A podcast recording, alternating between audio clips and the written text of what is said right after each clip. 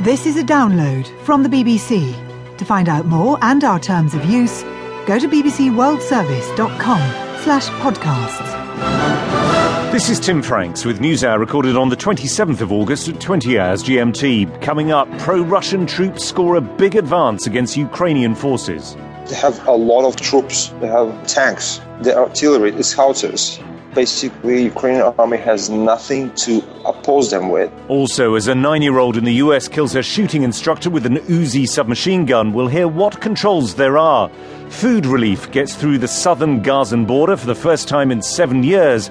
And this man tells us how his marriage has lasted for 80 years. I didn't think it would last a week. the most useful thing is that as long as I agree with her, then I'm safe.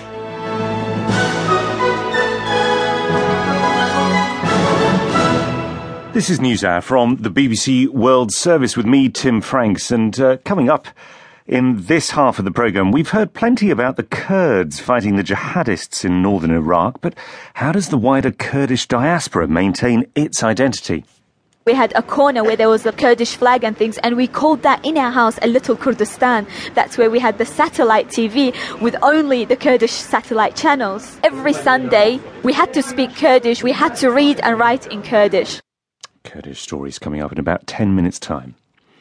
We brought you news on Monday of a new front opening, or rather reopening, after months of relative quiet in the eastern Ukraine. It was down in the south of the region, on the coast, a place that had been so tranquil that it had become, according to a reporter we spoke there, uh, at uh, in this place, a holiday resort. Well, no longer. There have been accounts today of heavy fighting across a swathe of the southeast, and pro-Russian forces seizing, seizing control of the town of Novoazovsk. Petr Sholomovsky is a freelance journalist who's been in the town. It was shelled, like exactly the same way it was shelled yesterday. So we could hear uh, the sound of the gunfire and then later the explosions. So from what I heard, they shelled two different locations. So these uh, are pro-Russian so, separatists.